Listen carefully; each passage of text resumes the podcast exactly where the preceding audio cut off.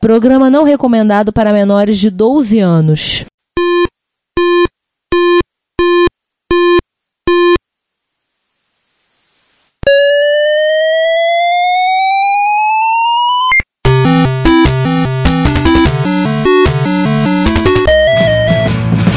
We bought it to help with your homework.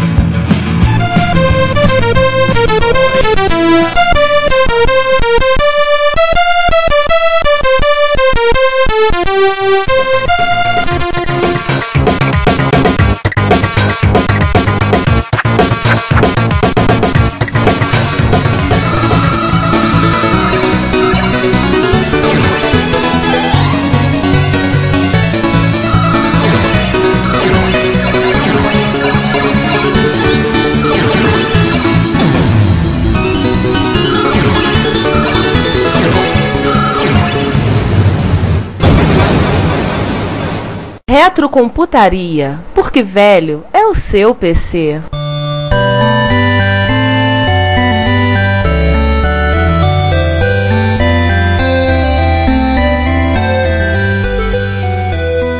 Dia, boa tarde, boa noite e sejam bem-vindos a mais um episódio do Retrocomputaria, o podcast Retrocomputação. E como dizemos há 38 episódios. Nossa, tudo isso? Pois é, parece que foi ontem, né? Posso terminar? Sim, por favor. Opa, Velho é o seu PC. E os meus micros clássicos têm hardware novo? de novo? Sim, de novo. Bom dia, boa tarde, boa noite. Agora estou plagiando o César. Bem-vindos a mais um episódio do Retrocomputaria. E aqui nessa mesa, gente, qual o formato poligonal da mesa agora que eu já perdi? Pentagonal hoje. Hoje vamos uma vez pentagonal, a gente tá meio sem imaginação para polígonos regulares. Bom, então eu aqui, Giovanni Nunes. Eu, Juan Carlos Castro. Eu, João Cláudio Fidelis. Eu, Ricardo Pinheiro. E eu, César Cardoso. E aliás, Giovanni, você plagiou o meu plágio. É, o negócio é plagiar o plágio do plágio. Daqui a pouco eu vou começar a atropelar as pessoas, tá? E hoje, gente, nós vamos repetecar um assunto que a gente começou a tratar lá no finalzinho de 2011. Ricardo, 2011, né? Não tô louco não, né? Foi 2011, episódio 19. Foi o último episódio do ano de 2011. Então eu tô certo. Então vamos falar mais uma vez de rádio novo que tem aparecido para diversas linhas de micros clássicos. Aliás, direto do turno do tempo. Naquela época, Giovanni, você ainda era o quinto elemento. Era o quinto elemento. Ou como diria o Sander, né? O nosso Oni ausente. Não era categorizado como a Lilu. Mas se bem que ele que tá mais pra Lilu mesmo. Acho que o Sander é mais lindo. Ah, eu tenho certeza. Nossa! Como a gente já falou, esse- nós já tratamos esse assunto lá em 2011. Foi uma sugestão, inclusive, do Daniel Campo, nosso amigo. Um abraço pro Daniel. E a gente resolveu agora voltar nesse assunto porque o tempo não para, a Lusitana roda e o desenvolvimento de hardware continua rolando. Não parece que não tem fim. Sempre tem algum projeto novo aparecendo aqui e ali. Se você visita o Retrocomputaria Plus periodicamente, acreditamos que você, nosso ouvinte, comete esse atentado periodicamente, você sabe que, vez por outra, tá saindo alguma novidade e a gente tá noticiando lá. Aliás, tem tanta coisa que nós estamos tentando aqui é não tocar projetos, e sim produtos já existentes para infeliz felicidade nossa e de nossos bolsos estão à venda. Tem preço, entregam no Brasil, se não vem do próprio Brasil, e aceitam PayPal. Pois é. Pera aí, gente. Eu, essa sugestão foi originária lá do Daniel Campos, do nosso escatológico de plantão, né? Já que ele coleciona coco. Foi ele que deu essa sugestão em 2011. Ele um comentário que foi no, acho que no próprio podcast que ele comentou, teve essa ideia de a gente fazer esse episódio sobre falar de hardware novo para micros clássicos. Foi dele sim a ideia, partiu dele a ideia. Falando em ideia, né? O que leva uma pessoa a tá feliz e contente na sua casa, vendo assistir uma novela, Programa O Ratinho. resolve do nada desenvolver um periférico. Eu achei assim na, nessa parte principal, o próprio Lotharek, é um polonês radicado na Polônia. Poloneses são gente boa, alguns. De acordo com o Dostoiévski, poloneses de férias sempre são nobres. Opinião sem, totalmente imparcial, né? Tão gente boa quanto espanhóis. Continuamos. Mas assim, voltando ao papo, ele falou assim, é que iniciou um projeto dele de hardware, caso a Revisor 1200, que é um chaveador de Kickstarter, uma amiga minha dentro dele, depois que ele teve uma briga ferrenha com o, o programa MapROM, que é um programa que chaveia o software, a versão do Kickstarter. João, que é amigueiro aí de plantão, pode explicar depois pra gente o que esse cara faz. Então assim, depois que ele apanhou com esse catálogo de MapROM, ele resolveu fazer o próprio projeto de hardware dele para fazer o switch da, da ROM do Kickstarter direto pro hardware, não mais pro software. Aliás, ele se refere à briga dele como um verdadeiro Mortal Kombat, pensando se ele tomou Fatality. Fatality. Deve ter tomado para ter resolvido fazer um projeto de hardware para fazer para substituir o MapROM. É, e daqueles fatalities feios, inclusive, né? Você pensa, por que, que eu levei esse fatality? Tava brigando com o Sub-Zero e o Scorpion simultaneamente. Outra coisa que eu ia listar é a frase que a gente, a gente falou no episódio, na primeira parte desse episódio, lá dois anos atrás, que foi o. Por que a gente faz isso? Parafraseando que aquele homem que deve estar ouvindo esse podcast também, o senhor Barack Obama. Yes, we can. E é o Scan. Quer dizer que o senhor Barack Obama ouve o nosso podcast? Cara, ele ouve tudo, cara. Ele tá lendo os e-mails dos outros. Você já viu aquela piadinha da garotinha que vem perguntar pra ele? Pro Obama, seu Obama, meu pai disse que você lê todos os e-mails da gente. E é verdade? Responde dele, ele não é seu pai. Então vamos lá, vamos pegar a nossa primeira grande categoria de rádio novo. Alguns não são necessariamente novos, assim, né? São os emuladores barra simulador de disquete. Juan, você que tem um aí, conta pra nós. Bom, o que eu tenho é um SNS, né, um, um Xing Ling, que é um clone de um produto da IPCAS, que é voltado para a substituição dos leitores de disquete em maquinário industrial ou em instrumentos musicais. Claro, você não vai chegar para o dono da fábrica e dizer que ele vai ter que trocar a máquina que custou centenas de milhares de dólares só porque você não achou disquete para comprar ali na papelaria da esquina, né? É, vale lembrar que a Sony produziu drive de disquete no Japão até o início de 2012, se não me engano, início de 2013. E disquete hoje em dia tá, tá cada vez mais raro. E vamos ser honestos, disquete era uma coisa legal, final dos anos 80, isso, meados dos anos 90. hum, Hoje em dia, na boa, tô fora. Era legal em comparação com a fita cassete, né, que era a alternativa. Pois é. Disquete, é, disquete era legal quando a, a tua outra opção era fita cassete. Exatamente. Eu ganhei caixa de disquete com quarto de presente de aniversário. E era um excelente presente que eu ganhava das minhas tias. Era caro pra cacete. Pô, Atualmente já tá difícil arrumar disquete. E disquete que você vai conseguir na praça é um disquete de péssima qualidade. Isso é verdade. É só postar a rigor, a Amazon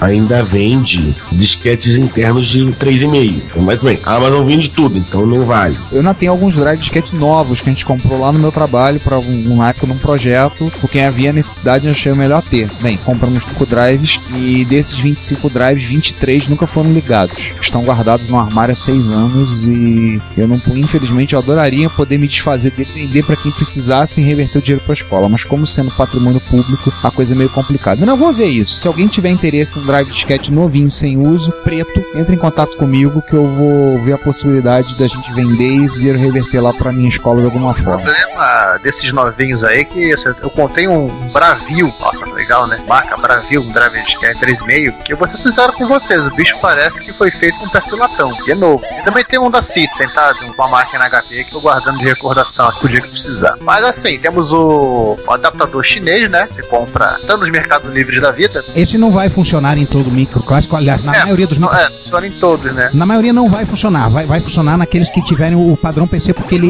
estritamente emula um disquete no, no padrão PC, ou de 720 ou de 1.44. Se, se é para microclássico, aconselho fortemente comprar o de 720. E aí você vai conseguir fazer ele funcionar no MSX. Eu e o Emiliano demos uma pulsada legal em como ele funciona. Você vai ver aí nos links já uma conversa bem an- antiga rolando ali no, no Plus e, e no, no blog dele, no MSX Alter Haven também. Agora você vai tentar usar ele num, num, num Coco ou em outro micro que usa disquete e as chances de dar ruim são grandes. É, ele não foi essas máquinas. Aí assim, a gente vai, volta com um projeto, começou lá no remoto ano de 2000, né? Parte Jean-François Delnero, obviamente o cara fez, eu acho eu. Então é Nerro que se pronuncia o nome dele. Jean-François de Nerro. Ah, Delnero, sim, tudo bem, muito obrigado. Ainda bem que o Nero não é francês. Muito obrigado pelo French Nazi agora. Kill it! Kill it! Mas voltando assim, o projeto dele chama-se HXC, né? Originalmente ele desenvolveu para. Eu acho que a primeira versão era Compact Flash, ele ele adaptou já para cartão SD, logo vida, e também tem a versão de porta SD. O que ele desenvolveu foi literalmente um equipamento, circuito eletrônico, que simula drive de disquete. Se fala para a interface como eu, sou um drive disquete. Basicamente, hoje em duas versões, né? SD e porta SD. Porta SD você liga qualquer outra coisa, cartão SD você põe apenas no cartão SD. É desenvolvido e suporta uma série de plataformas, ou seja, ele roda Amiga, Atari ST, MSX, Amstrad C, Spectrum. O que mais você tiver de teclado, site deles é que é o hxc2001.com, tem lá toda a relação de equipamento. Aliás, o cara, apesar dele não, não ter, ele também roda MSX. O projeto, o esquema desse, a interface aqui foi a base para o emulador de drive que o Vitor Truco desenvolveu? É, foi também. Que ele fez. O grupo desenvolveu, o Esturaro montou alguma coisa, me fez uma cópia desse. É, o Paulo Maluf,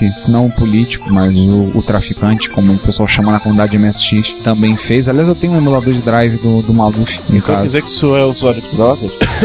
Também. Olha, suportes: Atari ST, Amiga, Amstrad, Sinclair ZX Spectrum mais 3, MSX, Thomson T08D, ou MO5. com MO5, Oric, C64 com 1581, Dragon 32/64, Sanco P, TI99/4A, TRS-80, Acorn A3000, Arquimedes.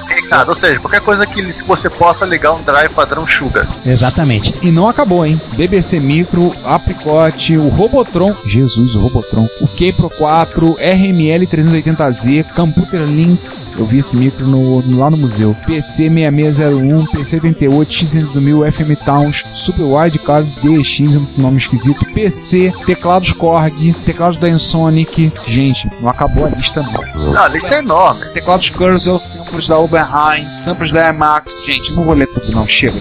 Teclado calculadora. Sampler da Kai. tem suporte praticamente tudo. Tudo que pega padrão Sugar, ele, ele se entende, e o que não é padrão Sugar, mas ele se vira. Ele É tem uma chavinha, é, tem algumas opções específicas para, inclusive, drive de amiga, se não faz memória. O curioso desse cara, assim, que ele tem aparência diferente do drive da IPCAS, dos irmãos chineses dele, que é somente uma caixinha com botões e um display numérico, ele já tem uma tela de LCD bonitinha, você pode selecionar, e ele sabe o que é a memória de disco, né? Você não tem que ter uma formatação específica, você consegue ficar apurando o jogo que você quer para poder fazê-lo ser lido no seu equipamento. Aliás, o Juan, você tinha falado, tem uma exceção gritante, eu sei qual é. O Apple II, que é o drive de disquete menos padrão da história do universo. Graças Deixa eu só contar a... uma coisa aqui, só pra gente fechar o HXC. O Miflus é um usuário grego de Amiga. O cara ele pegou um troço desse aqui, ele é, HXC para cartão SD, ele embutiu no Amiga 600. Mas o cara fez o seguinte: ele manteve o drive original, não o drive original, ele botou um drive Slim de 13,5 no Amiga e botou embaixo do drive Slim, ele colocou esse, esse emulador. E adivinha só aonde ele botou o conector, não para cartão SD, mas para cartão micro SD. Botão original do drive. Que é isso? Aí ele pula como? É. Peraí, como é que ele ejeta esse cartão? Ué, não entra tudo, né? Ele, ele adaptou um, um leitor de cartão micro SD dentro do botão. Ah, o botão continua sendo botão e O botão existe. Nossa, Meu Deus do céu. Vocês acham que não tem tanto louco no mundo?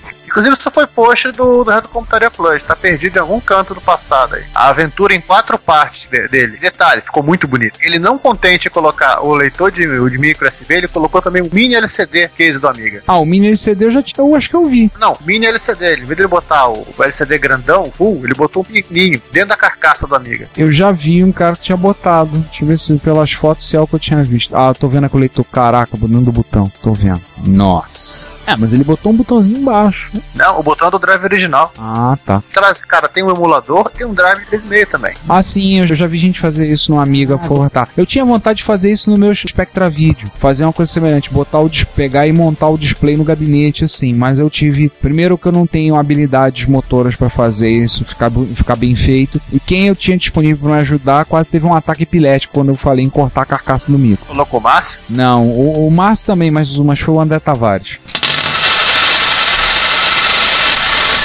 Ah, tá. Bom, eu pensei que fosse o, o, o Leonardo, né? Que também corta a carcaça. Não, eu não teria pudor de fazer isso com o meu, com o meu Spectra Video, não, mas. Ainda mais depois daquele post que saiu no Plus há pouco tempo sobre transformando o MSX1 em 2, sendo Spectra Video. Raios, raios duplos, eu tive várias ideias. Comecei a ter ideia. O meu já foi transformado para 2. Mas é assim, esse monte de exemplo que a gente passou aí serve para os computadores que tem drive relativamente padronizado, né? É, o Apple II é padrão Wozniak, né? É padrão, tá muito complicado. Vamos simplificar isso aqui. É, ele conta na fotografia que ele limou o que pôde para poder fazer um que fica um calmesse usando o número que o 6502 conseguisse acessar e não ficar lento para ele, não ficar ruim. O problema é que ele enxugou ao máximo e tornou a interface uma interface compatível com ela mesma. o que significa que É, tem que ser aí, feito aí eu acho interessante que, que a solução que o Wozniak tomou foi completamente diferente da solução que a Commodore tomou. É óbvio que isso criou uma incompatibilidade entre o resto do mundo e o drive do Apple II, mas Commodore é outro mundo que, que também tem que ser visto à parte, né? Além do, do Apple. é tudo bem que a gente vai falar desse mundo daqui a pouco. Mas, É, mas então assim, pro lado bom, né? Fim do desespero dos usuários de Apple II, veio lá do Japão, que é uma coisa meio curiosa, né? Porque a gente acha que não teve uma cena de Apple II no Japão, mas até que teve alguma coisa, por conta do Nishida Reid, o japonês que gosta de eletrônica, que gosta tanto quanto de eletrônica quanto de, de Apple II, montou um emulador de, de Disk 2, né? Do Drive C4, lendo cartões SD. Que é a S-Disc 2. Foi inclusive feita, foi feito um lote, dois lotes, né? Foi feito um lote original e esse ano agora, é, de 2013, foi feito um segundo lote, o porta do quarto. Inclusive com adaptações, foi acrescentado uma telinha de, de LCD para selecionar o seu, a sua imagem de disco, coisa que o projeto original não tem. Ah, a gente comentou há pouco tempo no Plus sobre uma, um emulador de drive coreano também, né? Pois é, aquela chave que eu não consegui entender por que serve. Aquele seletor de canais maluco, né? Você foi um seletor de imagem de disco. Pô, mas já não tem um botãozinho pra. Eu não entendi o que era aquilo. Cara, como diz meu pai, se você entender, perde a graça. E mais rapidamente, o, a SDISC 2 ela funciona de forma muito pra- parecida com o emulador HXC. Você tem um cartão SD, no caso da versão brasileira tem uma tela de LCD, você seleciona ali a imagem de disco que você quer e aperta o botãozinho para confirmar. Então o Apple II é como se tivesse um lindo, simpático e reluzente disquete 5 girando a 150 RPM, não É. 300, né? É, a, a ilusão vai ao nível da controladora. Na controladora de drive, acha que tem um drive. Acredita piamente que tem. E vale lembrar Eu também tenho certeza, inclusive, que tem drive. é Apple II, Apple II Plus, Apple IIe e também TK2000. Com a Tomato, né? Com Tomato e esse disco, esse disco 2 na ponta. É, esclarecendo, precisa da Tomato para você poder colocar placas de expansão padrão Apple II no, no TK2000. Aí você bota o- a interface de Apple, Disk 2, e em cima disso, uma SDISC 2. Ou seja, Fica um pode, penduricalho. pode ser que teoricamente também seja compatível com o microprofessor 2, né? Na verdade, a Tomato, o que ela faz é converter o barramento do- das placas do Apple II para você elas ficarem eh, novamente visíveis pro barramento, que é um Apple II adaptado. Ela faz a multiplica por menos um, pensar. Recompatibiliza a incompatibilidade. É, aham. Aí nós vamos pros simuladores. Vamos É, simula. lugar que somente o emulador não resolve. A gente falou em cima, é possível você usar o HXC num Commodore 64 quando você tem 1581, que é o drive 3,5 da família Commodore, e ele tem um WDC, e ele tem um drive de Amiga dentro dele. E é que nós, Commodore e os usuários também, né, nesse processo, anos depois, eles pegaram os drive 3,5 dali para colocar nos seus amigos, compravam essas unidades baratas, que era ponto de estoque, cada Commodore ela abria no estoque dela mesmo e colocava dentro dos Amiga 500, que era o mesmo drive. Porém, no, pro povo que, como o João, é viciado em 1541, o João agora tá em reabilitação, né, gente? They tried to make me go to rehab. I said no, no, no. Não mais, isso aí é um periférico libertador. Olhe para a sua direita. Ó, tetra! Olhe para a sua direita embaixo. O João, ele, fez, a, fez o detox. Ô Giovanni, estou passando o título de piada do 1541 para o Juan. Tem uma caixa, tá tem um bom. 1541 na caixa aqui na estante mesmo. Exatamente. Ele está orgulhoso, está sorrindo aqui, mostrando o 41 na caixa. Na boa, a caixa é maior do que a caixa do, do Dragon 64 dele. Também não exagero. Gente, qual a necessidade disso? Também acho. Ah, vamos a necessidade- voltar, tá, vamos voltar ao foco, foco, foco, nossa. Fala assim, o, o- essa- os drivers do Commodore 64 trabalham com um protocolo chamado IEC. né? SD2 IEC é um, o nome do. protocolo chamado IEC. Anos atrás, tem bastante tempo isso, o pessoal começou a, a implementar um circuito que falava IEC, porém, em vez de ler um drive C4 RECA, ele lia um cartão SD, que é uma, foi, foi criada a interface SD dos IEC, que é fornecida e está disponível uma, uma quantidade absurda de fornecedores pelo mundo, pelo mundo mesmo, né? Tem gente na, na Polônia, na Inglaterra e até no Brasil o Vitor Truco fez um lote IEC. Salvador, Lloyd. É, o que não vale é dizer que isso isso é um simulador de disquete, é um conceito diferente. E esse troço É. roda é 4, todas as gerações, 108, e como a gente conseguiu ver lá na, na primeira review, até mesmo no VIC 20. Tio, qual é a diferença entre simulador de drive disquete e emulador de drive disquete?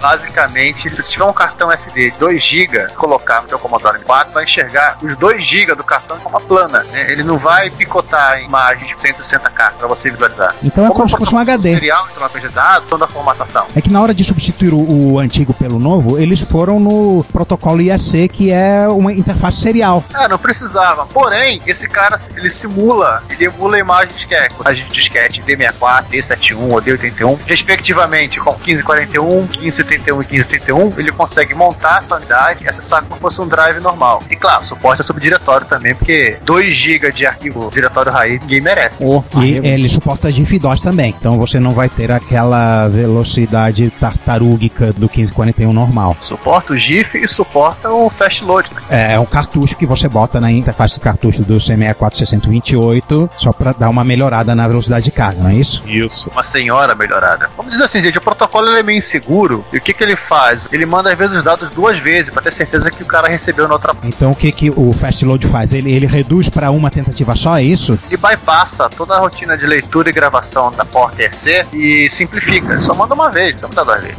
Ele otimiza, na realidade. O protocolo ele é muito burro. Já Mas falamos. era barato? Não, esse que é o problema. Ficou mais caro ainda, né? Kremel não gostou. Aham. No, no, no. O 1541 só vendeu pra caramba por dois motivos. Primeiro, porque durante muito tempo era isso ou o dataset do CBA4 conseguia ser mais lento que um, um gravador cassete convencional. Então, Inclusive, João, curiosidade é que o dataset também tá conectado na porta EC. Ele tá num conector diferente, mas é a mesma porta EC. sei, culpa é do protocolo. Aham. E assim como o, o Commodore 64, né, o Nemesis Eterno até o final do universo e dos tempos mais, o Atari ST também tem o seu emulador de disquete. Um, no caso, simulador de disquete. Porque quanto o 64 tinha a porta EC, o Atari ST tinha a porta CIO. É, A desculpa te interromper. CIO era absurdamente mais rápido. 8 bits ou ST? É, Atari é XL. 8 bit, É o XXL. 8 bits. 8 bits, tá vendo? O Giovanni falou erroneamente Atari ST.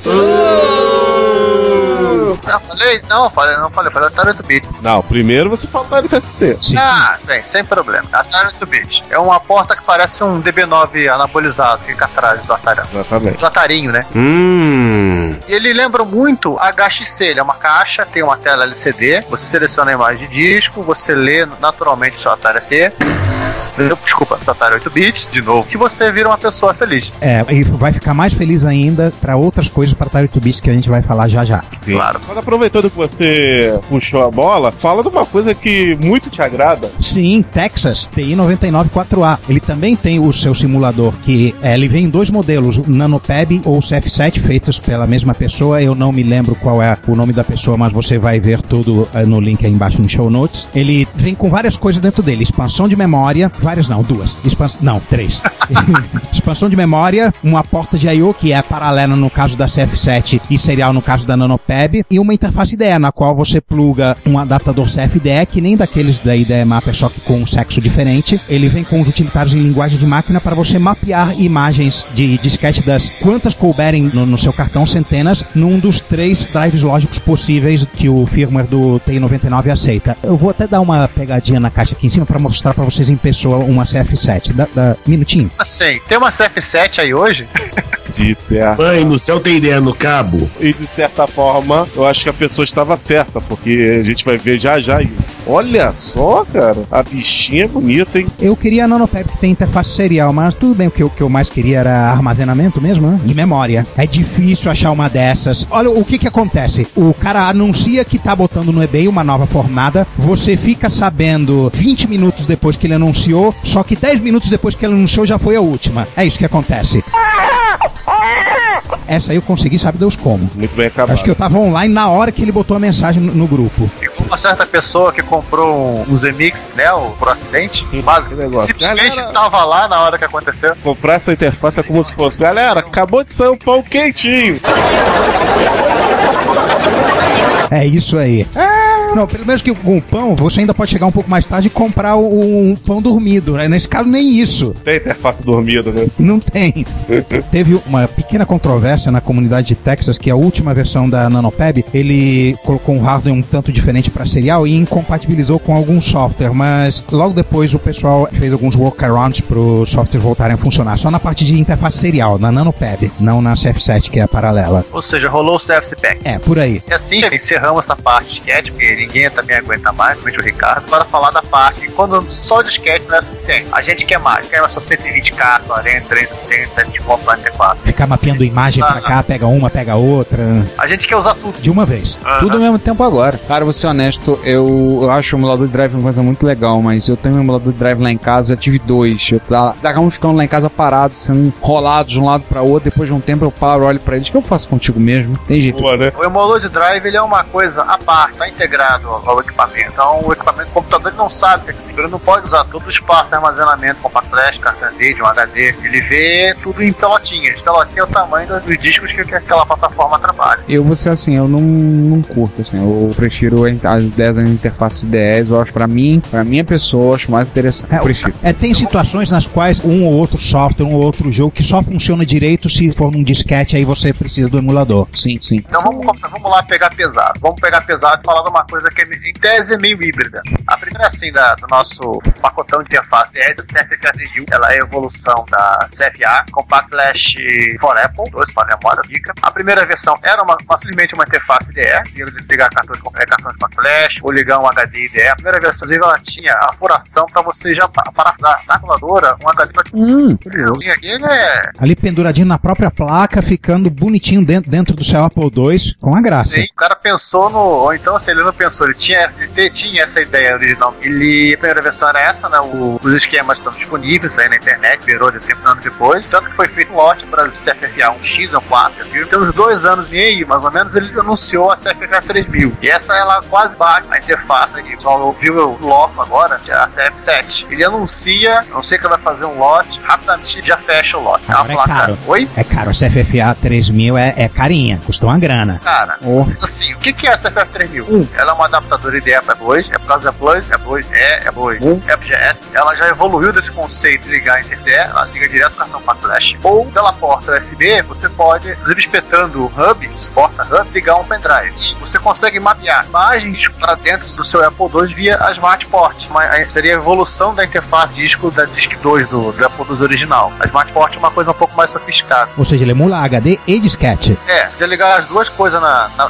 na- nessa torre com tamanho dos mais variados, mais variadores. Sendo tamanho máximo partição ProDOS 32 MB e agora de cabeça eu não tô lembrado o tamanho máximo partição HFS. A mesma parte do mesmo formato de gravação do Macintosh. Você É, o consegue- Macintosh hoje já tá usando HFS Plus, né? O Mac já migrou pro HFS Plus, mas é um formato. O Plus basicamente é um HFS com jornalização. É, basicamente com uma zoação para você não ler na versão antiga. E além disso tudo, a CFK 3000 tem emulador de Disk 2. Ele também é, é uma interface DEC, também é uma, é uma calculadora de disco. Ela se finge pro Apple como se uma Disk 2. Então você pode ler, você pode montar cara, imagem disco dos Apple II antigos, 140K. Tava prestes a comprar, um pouco antes da, da gravação desse episódio, saiu um novo lote de CFFA 3000. Pouco antes disso, ele pediu cadastramento por e-mail. Eu me cadastrei, mas na hora que saiu, na hora que vi o preço, eu fiquei olhando, olhando, olhando. Aí na comunidade Apple II brasileira surgiu uma, uma iniciativa de juntar gente para fazer um, um lote da antiguinha, aquela que emula só H- HD, a CFFA 1.4. Eu achei, eu resolvi botar o galho dentro. Acho que vou entrar nesse, nesse lote da, da menorzinha, ficar um, um pouco mais modesto, porque realmente não tô podendo. O próprio Emerson que fez o projeto, fez a primeiro lote, tá fazendo lote agora. Desculpa perguntar, quanto tá a CFFA 3000? Ela custa 260 dólares. Pô, isso é mais de 500 reais. Mais Dilmada. Mais correio, frete pra cá e o risco que você tem de pagar imposto, né? Não, você paga imposto. É muita É grana. 80% de chance de pagar imposto. Mas o principal é o seguinte, é um rádio completo. É tudo que você precisa para deixar teu, teu Apple, somente o Apple II GS do século XXI. E é muito bem feita a placa. O, não só o acabamento de rádio do projeto em si, como a parte de software. Ele se emula, ele se insere no Apple, no, no Apple II GS, pelo menos, como se fosse um positivo. Se fosse uma placa de expansão normal. Você aperta quando o maçã ESC, você cai no painel de controle do, do GS, você consegue por ali, literalmente, pausar um jogo e trocar a imagem de disco e voltar pro jogo. Bacana. Mas é realmente é um, ela tem realmente um custo bem elevado. Benefício alto e custo alto. É pode. Pois é. E E além, aí, essas ideias, e além da CFA 3000, nós temos, por exemplo, a DiviDE para Spectrum. Fabricada com alguma frequência pelo nosso amigo Victor Truco. Feita, o projeto original é de um, de um- cara da República Tcheca, né, Giovanni? Você falou com o senhor tocar. Tem até a história que ele não conseguia fazer funcionar no TK90X. Aí o pessoal daqui do Brasil mandou um TK90X pra ele, ele descobriu, olhou, examinou. Ah, é fácil. Arranca três resistores, né, na placa. É, ele não é arranca três resistores. Ele mandou assim como sugestão. Ele falou: ó, a linha de dados tal, tal, no micro de vocês é diferente. Faz assim, assim, assim que resolve. Na, na, na casa, acrescenta três resistores. Ah, crescendo, não tira. É, eu tenho a dividir do Trufer aqui pra botar no espectro internacional, eu tive que tirar os resistores. Ah, tá. E assim, ele é feito com, é com um montaréu de gente. Inclusive, até uma versão mais sofisticada, é um projeto aberto, e uma versão mais sofisticada é um projeto fechado. Faz uma série de outras coisas de IDE. E é uma controladora IDE, uma série de tempos operacionais que você pode botar. Ela emula flop, com as né, paquete, e emula pula essa cassete. Ela faz um match na BIM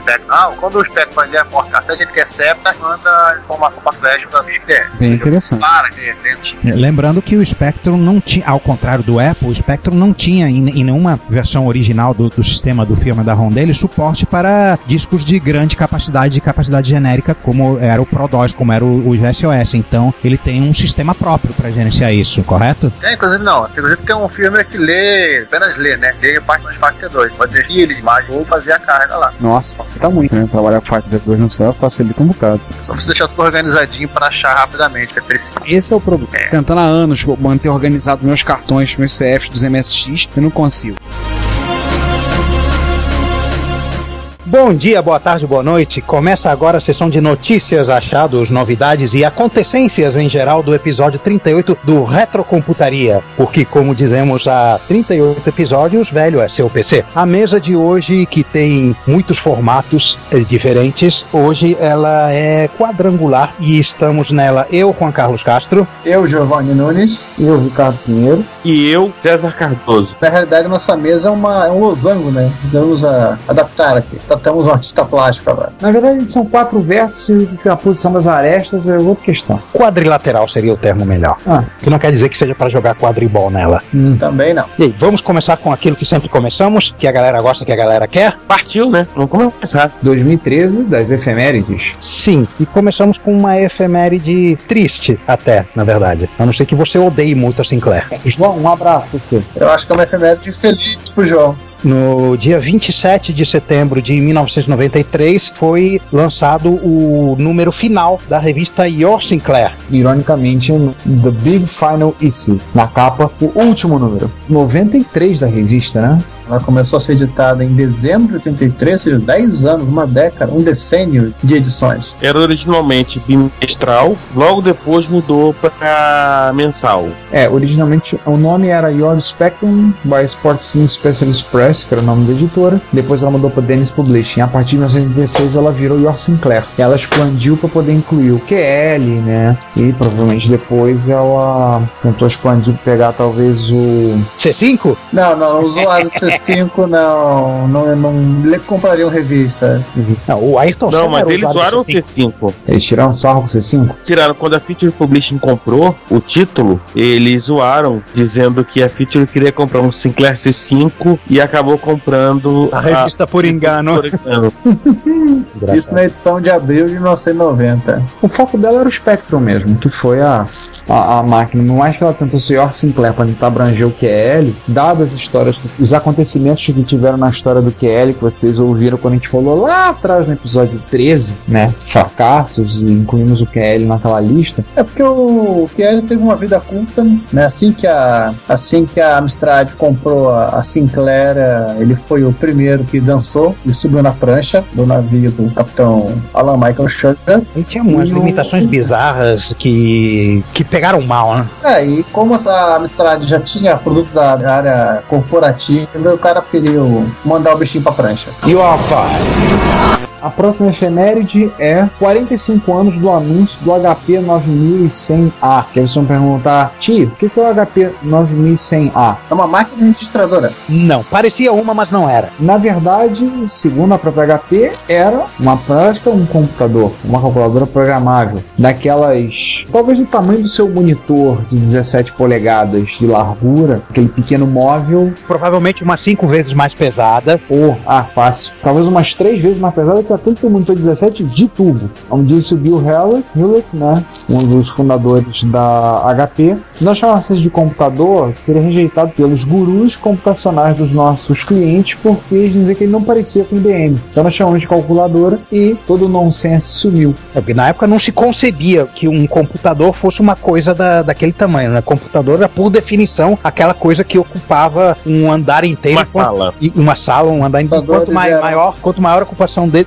dele, melhor era o computador. Tinha que ser armário da cor azul, se fosse da IBM, ou poderiam ser coisas com detalhes em madeira e tons de, de roxo, se fosse um PDP. Mas a verdade, verdade, é que o bicho era sim um computador. Ele podia executar instruções. Em termos matemáticos se diz que ele é Turing completo, ou seja, ele era o computador, só não foi chamado de computador porque ele, ele estava à frente do seu tempo. Na verdade, ele e aquele da Olivetti, que tinha um jeitão parecido, concorrem pelo título de primeiro computador pessoal, por assim dizer, computador de mesa. Se bem que lá no Timok, eles expõem lá no museu com um PDP 7, eu acho, PDP 5, eu não lembro. Teria que olhar a apresentação, que eles dizem que aquele é o primeiro computador pessoal, que é de 65. Esses minis da Digita é meio forçação de barra dizer que era pessoal, né? Esse, esse aí, por mais pesado que fosse, era um negócio que você podia carregar, né? Se fosse razoavelmente forte, mas podia carregar e botar numa mesa. Não, não tem comparação com um mini da deck. Só você poderia. Também você podia botar na mesa. Tudo bem, ele ocupava metade da sua mesa. Mas você tinha É, o XT também ocupava. Ei, Ricardo, tinha que arrumar uma tomada de 330 volts pra ligar o bicho, né? Ah, né? Mas só um pequeno detalhe, cara. Puxa três fases e faz uma gambiarra e vambora. Outra curiosidade sobre o HP 9100A é que ele não tinha circuitos integrados. Toda a, lógica dele era feita com transistores. Olha, é feito em Arape.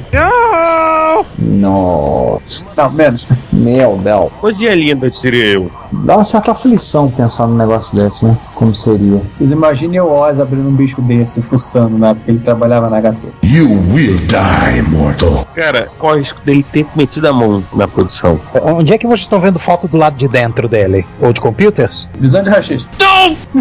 Engraçadinhos. Vou passar pro Vamos lá. próximo. Vamos? O próximo vai ser mais a efeméride é nossa. E se você não gostou, pega o seu dinheiro de volta.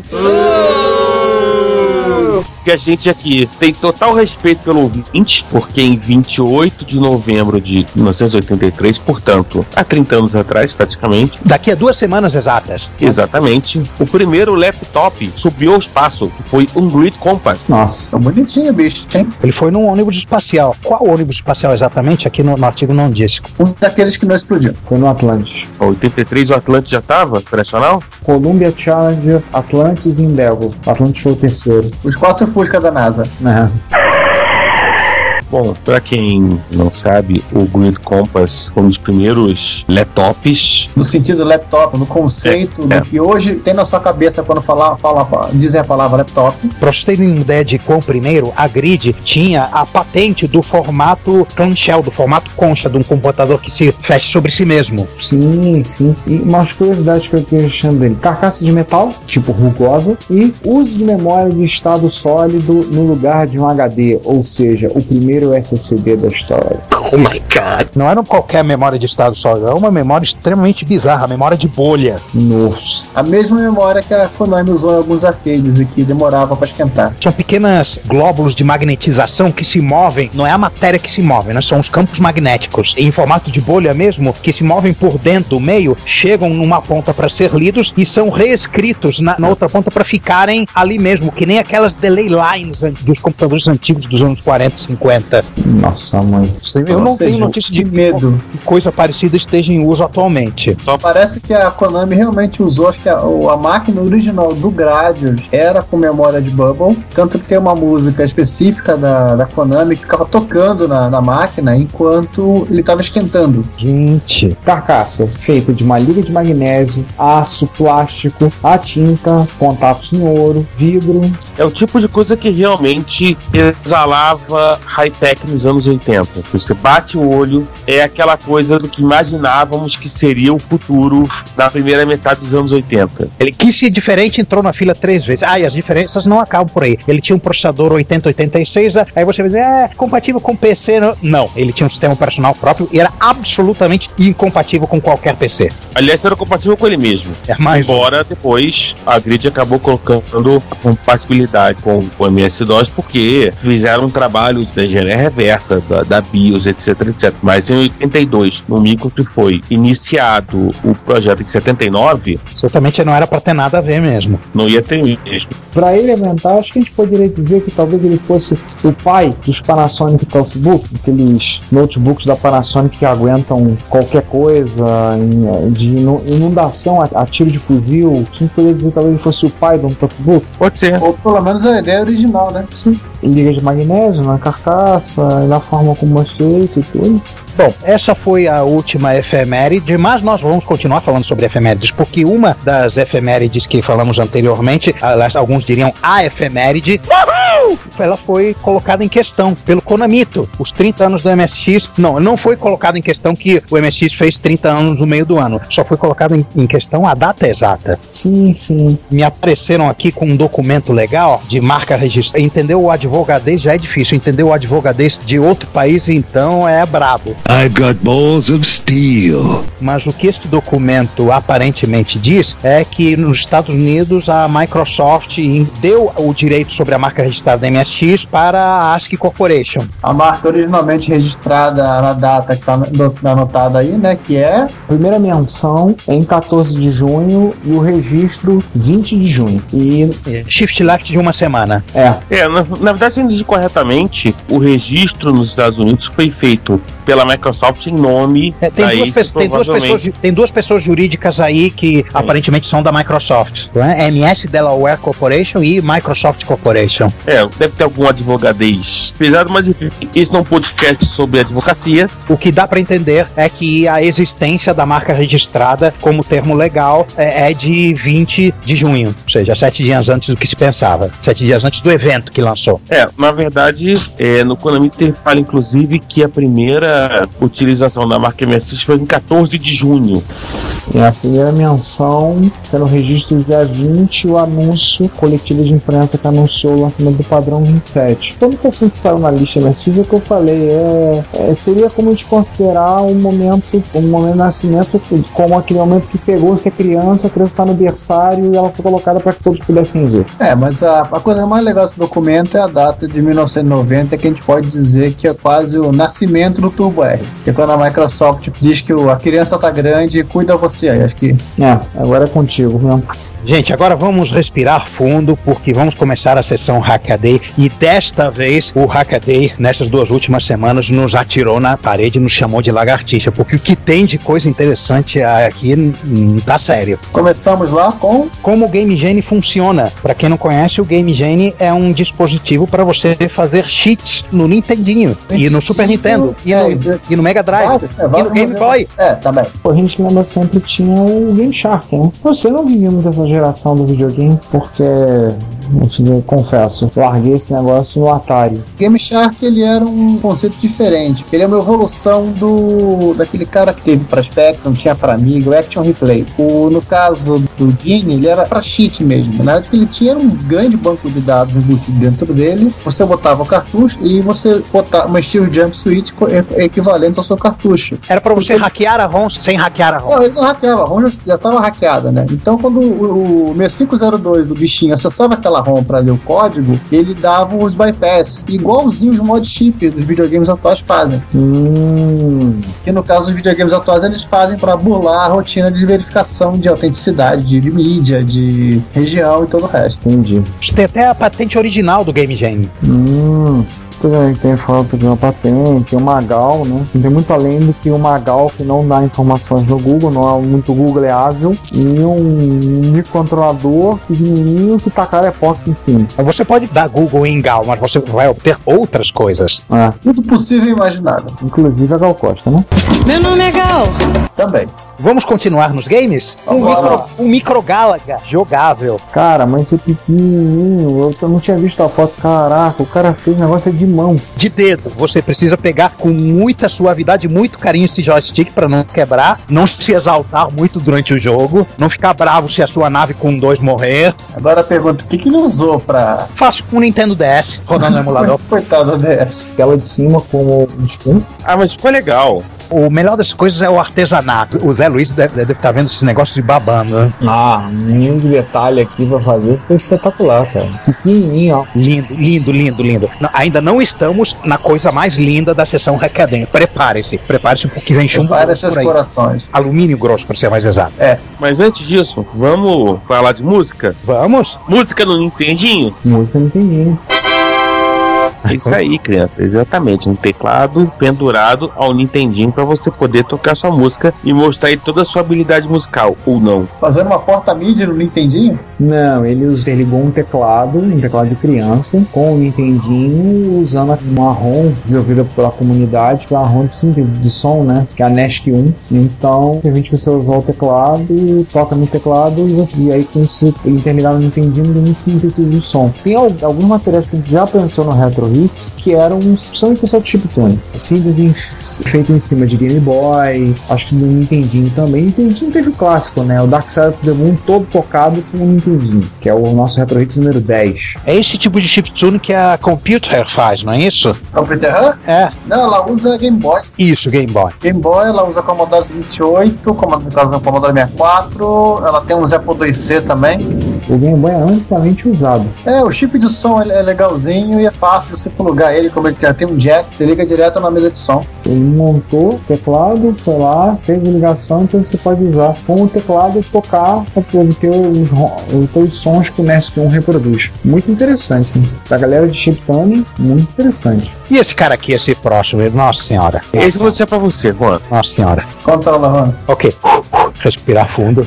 Ah, ok. O cara pegou um Nintendo 64, um Nintendo 64 de verdade, pegou a placa lógica, colocou uma tela de LCD, colocou um Everdrive com um cartão com todos os jogos de Nintendo 64 que já existiram sobre a face da Terra e com Universo. talvez da galáxia, não, não vamos exagerar. E fez um case de alumínio, transformou ele num portátil e ficou uma coisa espetacular de linda. Eu falei que vinha alumínio grosso por aí? Aí, à sua frente. Cliquem aí no link. E é uma peça única, né? Eu tô vendo aqui, um Uniboy. Um tijolo, Uma telha. Agora pergunta cretina, qual o tamanho? tamanho de um tablet, mais ou menos. tamanho de um tablet com tela, tela grande.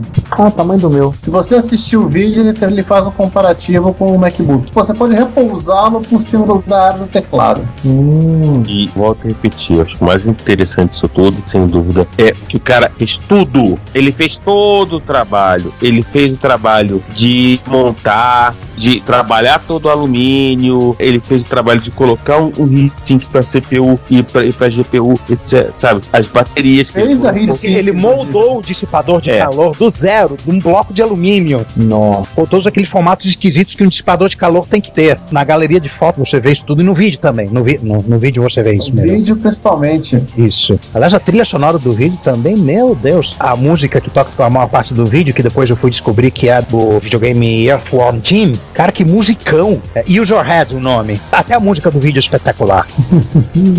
Essa trilha remasterizada do Earthworm Jim, eu desde já voto nela para aparecer no Retro Hits, que fique registrado. A sua requisição será feita. Nós vamos estar anotando a sua requisição, senhor. Muito obrigado. Estaremos passando um número de protocolo. Bom, diversão é bom, mas vamos ir pra coisa séria. né? Não, nada, nada é sério, nada aqui é sério. Mas não é gay. O Microbi, É, aquele micro australiano, que já falamos algumas vezes. Simpático micro australiano. Uhum. Um vídeo simpático can- canguru, né?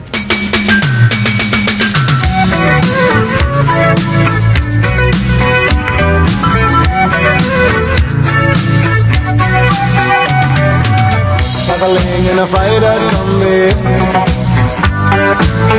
On a hippie trailhead full of zombies Ele foi reimplementado em FPGA, como vários outros computadores clássicos ao longo dos tempos. Não confundir com o Revival, feito pela própria empresa Microbi, que a gente falou. Que ainda existe, né? A Microbi ainda existe lá na Austrália. Eles fizeram uma nova edição do Micro que usa realmente Z80. E em paralelo a ele tem um, um computadorzinho moderno usando uma plaquinha ARM ou Um Freescale. um Freescale, sim, rodando o Linux. Pô, eu quase comprei. Eu ficava assim pedindo pra alguém comprar os últimos que estavam lá. Ai, é- é- Fico imaginando a cena. O jovem quase esmolando. Compra, por favor, compra, que senão eu compro. cara, o orçamento de pobre não aguenta isso, é muita tentação. Por isso que era- explodir, Olha, já, cara. eles, já, eles já acabaram, não acabaram? Acabaram. Não, Ainda é- bem, é- ainda é bem, ainda bem, complicado. ainda bem.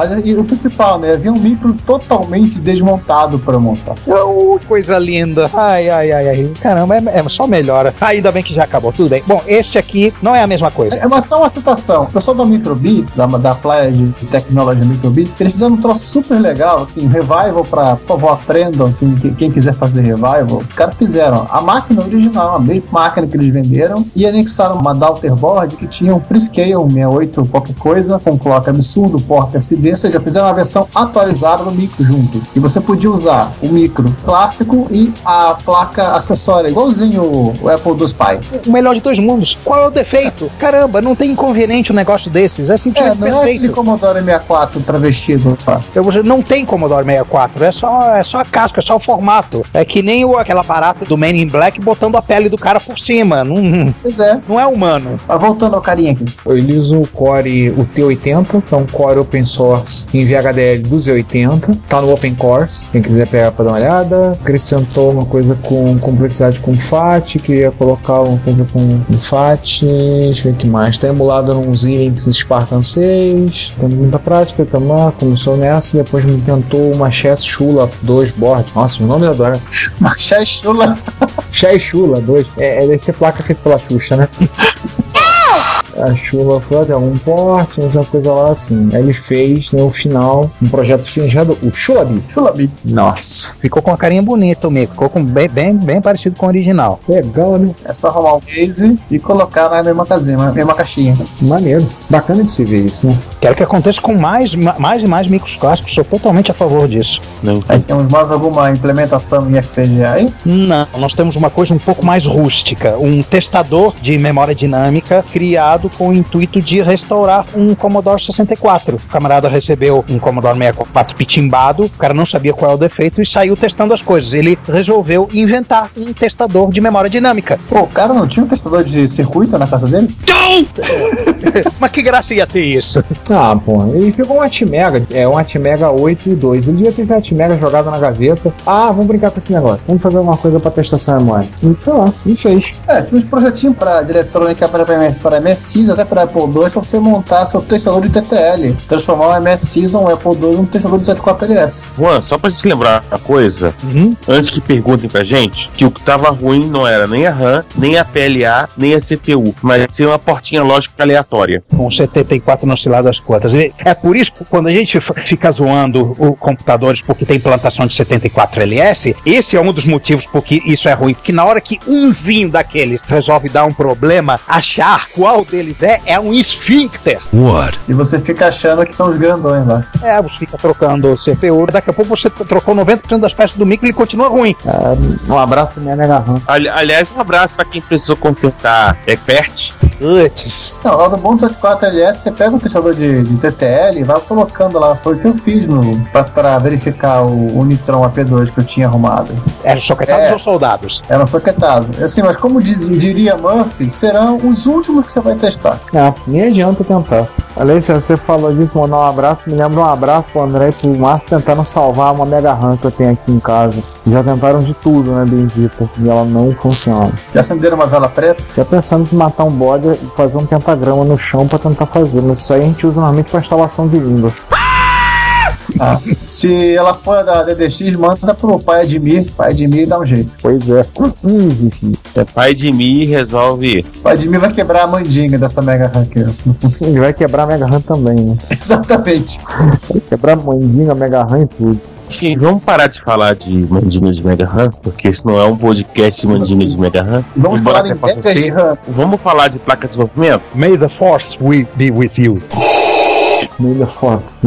May the Force with A placa tem 4 centímetros e meio de comprimento. Baseado num ATmega 328. O cara fez, gastou 12 dólares em componentes, fez só placa de desenvolvimento para quem quiser programar em Forte. Para quem não conhece, é uma linguagem de programação que trabalha no sistema de notação polonesa reversa. Você não escreve A mais B, você escreve A, B mais. Se você não sabe como funciona a notação polonesa reversa, procura um amigo que, que Amigo amigo conhece HP12C. ele vai HP41. É, eu lembrei da HP12C que é É mais assim, fácil. gente, vai no banco, chega pro caixa e fala, vem cá, como é que faz 2 mais 2? Ah, É. se você não lembra o que que é forte, na boa, volta alguns anos, vai catar aquela sua coleção de microsistemas que você baixou do datacassete, vai catar lá na edição 30 e poucos, por aí, que tem um curso de forte, tá? Hum, peraí, peraí, peraí, deixa eu dar uma. Me dá, dá 10 segundinhos que eu vou sumir, vou, vou pegar o meu adesivo de nicotina. De repente é capaz de estar até lá, peraí.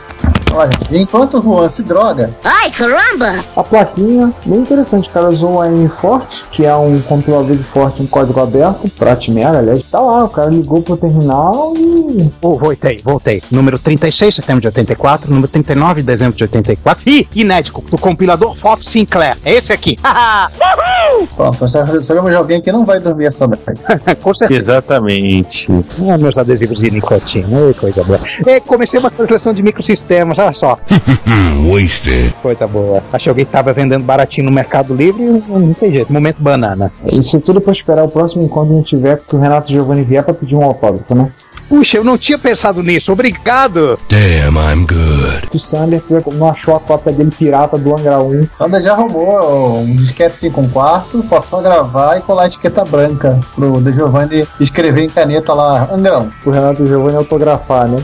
Deixa eu achar um. é, deixa pra lá, tem um podcast pra gravar. Depois eu, eu cato uma edição que tem artigo do De Giovanni. Se ele for, eu, eu levo e peço um autógrafo dele. A linguagem forte é muito interessante, assim. Tem algumas. Quando tem comentário algumas coisas, recentemente falamos algum- sobre forte também. Agora você tem que virar seu cérebro de cabeça pra baixo do avesso pra programar no negócio, que é totalmente diferente de qualquer coisa que você esteja acostumado. E assim, um código compilado em forte, em alguns casos, consegue ficar mais enxuto que o código escrito diretamente em assembly. O David Schmank não fez um- uma linguagem intermediária baseada no 6502 que é baseada em pilha também? Eu, eu esqueci o nome ele dele, foi há é- pouco tempo, a gente falou dele. Plasma. Plasma, isso, Plasma. Ele está desenvolvendo, ainda está seguindo o curso lá. Já tem imagem dessa cá pra você pegar isso também. É, é o, me- é o mesmo esquema, o mesmo, mesmo nível É, que foi, que foi o ambiente onde desenvolveu a máquina virtual Java para Apple II. Nossa, só melhora. Vamos partir pra frente que o negócio tá feio? Vamos. Né? E, O mas vai ficar é louco. pior, vai ficar pior. É verdade. Não, não, não. Já teve coisas piores aqui. Isso aqui é quase mainstream. É, é quase mainstream, mas é aquela coisa, né? Tipo, provavelmente algum ser humano, não sei se chama de fazer, pensou, vou fazer um homebrew com o mínimo necessário de eh, chips pra funcionar. E o cidadão me fez com três chips. É, o, o cara te- teve um expert na vida dele. Um 602, Um pra CPU, uma que é CPU um pra RAM, uma, uma memória estática dual port e um chip para gerar vídeo, um AT Mega. não é pra, pra fazer todo o trabalho de interfaceamento, né? Quer dizer, bootstrap e a saída de vídeo. Ah, não vale, ele usou customizado. Mas o objetivo era fazer com o menos possível. Afinal de contas, a perfeição é alcançada não quando não há mais o que colocar, mas sim quando não há mais o que tirar. Já dizia o velho ditado. Meu Deus, parece o Ademir Cachano contando história eletrônica dele. Ele começa com MSI e vai tirando as peças até ter o projeto de eletrônica. Aliás, eles ganharam customização do Wozniak, né? O Wozniak, ele, ele conseguiu fazer o Apple II com 14 chips, né? Não, o Apple II Plus tinha em torno de 60 e alguma coisa. A Disk 2 tinha a quantidade menor possível imaginável de, de chips. Eu acho que esses Disk 2 tem 14. O cara conseguiu fazer com 3 em protoboard, né? Ele poderia usar um WDC, mas o Wasp, o Wasp preferiu botar muito de 4LS. E vamos terminar com SIMs, memória RAM? Do lixo. Processo de reciclation? Exatamente. 128 MB de memória a partir de placas SIM catadas no lixo. E literalmente no lixo, porque o cara que fez isso, mandou para a cadeia, ele trabalha no centro de reciclagem De reciclagem. computadores. Interessante, né? Ele pegou, pegou, conseguiu montar, fazer esse esquema. Nossa, né? ele montou, ó, o cliente foi soldando em cima. Foi, foi literalmente trepando memória. E SMD, aquela coisinha minúscula e terrível de soldar. Sim, o 64 MB já funciona direitinho, mas no 128 ele já teve problema, porque ele foi usar essa memória num Macintosh Quadra 605. Teve, digamos assim, alguns problemas. Até achar o, onde estava o defeito, ele pegou um pouquinho. E só para lembrar aqui, memória de 132 pinos menos aquela que nós usávamos no nosso 486 e primeira geração de pad. E que metade do universo usou, né? Sim, os amigas também usaram a memória, o Macintosh usa, Sun, Silicon e por aí vai. O Tom usa essa memória, né? A única diferença está no ano da graça que cada um começou a utilizar. É engraçado que ele fala que o Macintosh, depois do que ele finalmente colocou o Paint funcionando, ele demorou a beça para fazer o boot justamente porque ele estava testando a memória e era uma quantidade inusualmente alta de memória para aquela máquina. Sim, um Quadra 605, se é quadra, é, o bichinho é Motorola. Opa, não é isso? É. Exatamente. Quadro já era para RPC, não? Não, quadra não. Não, quadras são aqueles pizza box com 18040. Aí, Ricardo, em sua homenagem, ele tinha o codinome de Aladdin ou Primus. Vamos dar um tempo no Hackaday, pelo menos para esse episódio. Vamos falar dos Mano Parça? Vamos lá, o que a gente tem de divertido hoje? É, Interseção do conjunto Mano Parça com o conjunto Efemérides, trazido pelo nosso amigo Marcos Garrett, que anunciou por e-mail o seguinte, abre aspas, Amigos, bom dia! Hoje, nesse dia da criança, e-mail de 12 de outubro, o Atari completa 30 anos no Brasil. O videogame foi lançado com dois meses de atraso nessa data em 1983. E ele lembra que na edição de dezembro da Jogos 80, além do dossiê E de um artigo que o Saulo Santiago vai fazer sobre o aniversário do Nintendo, vai ter um artigo sobre os 30 anos do Atari também. Parabéns pro velhinho. Lembrar que a Jogos 80, pessoal, sai uma edição a cada seis meses, é um em julho, sai outra em dezembro. Essa será uma edição de Natal, né? É, na edição de Natal vai sair falando do Onix, né? Você lembrar que os, os dois protótipos feitos pela pizzaria Micro Digital, cumprimos a cota, primeira parte da cota. É, as duas pizzas inéditas da Micro Digital, que era o protótipo do Onix, foram dados ao Gar, então ele dissecou a máquina, tirou foto, ele e Eduardo Lucas desmontaram, tiraram foto, viraram do avesso, raio-x da placa, tudo. Levantou uma grande matéria falando sobre. Reforçaram o sistema de segurança da casa deles para evitar assaltos e companhia. Putz, depois daquela do colecionador de GB, pô, a gente fica com, uma- fica com paranoia. Não, gente, isso é o seguinte: roubar gibi é, é tranquilo. Imagina o cara tentar levar um. Levar Um sistema 700! Sistema 700.